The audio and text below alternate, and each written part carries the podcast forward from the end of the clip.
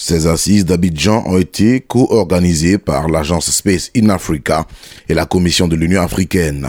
Et c'était le rendez-vous des premières, comme le précise Dr Tidiane Ouattara, responsable du développement et de la mise en œuvre du programme spatial de l'Union africaine.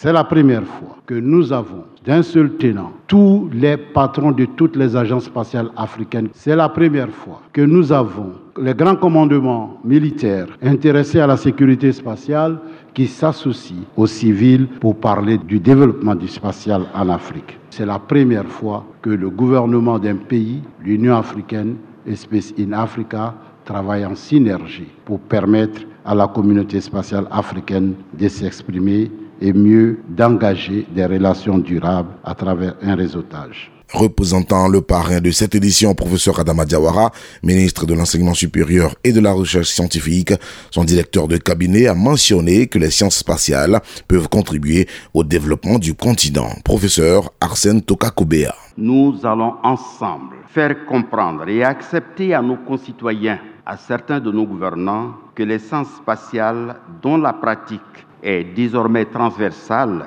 peuvent contribuer à combler le retard dans presque tous les secteurs d'activité socio-économique de notre continent.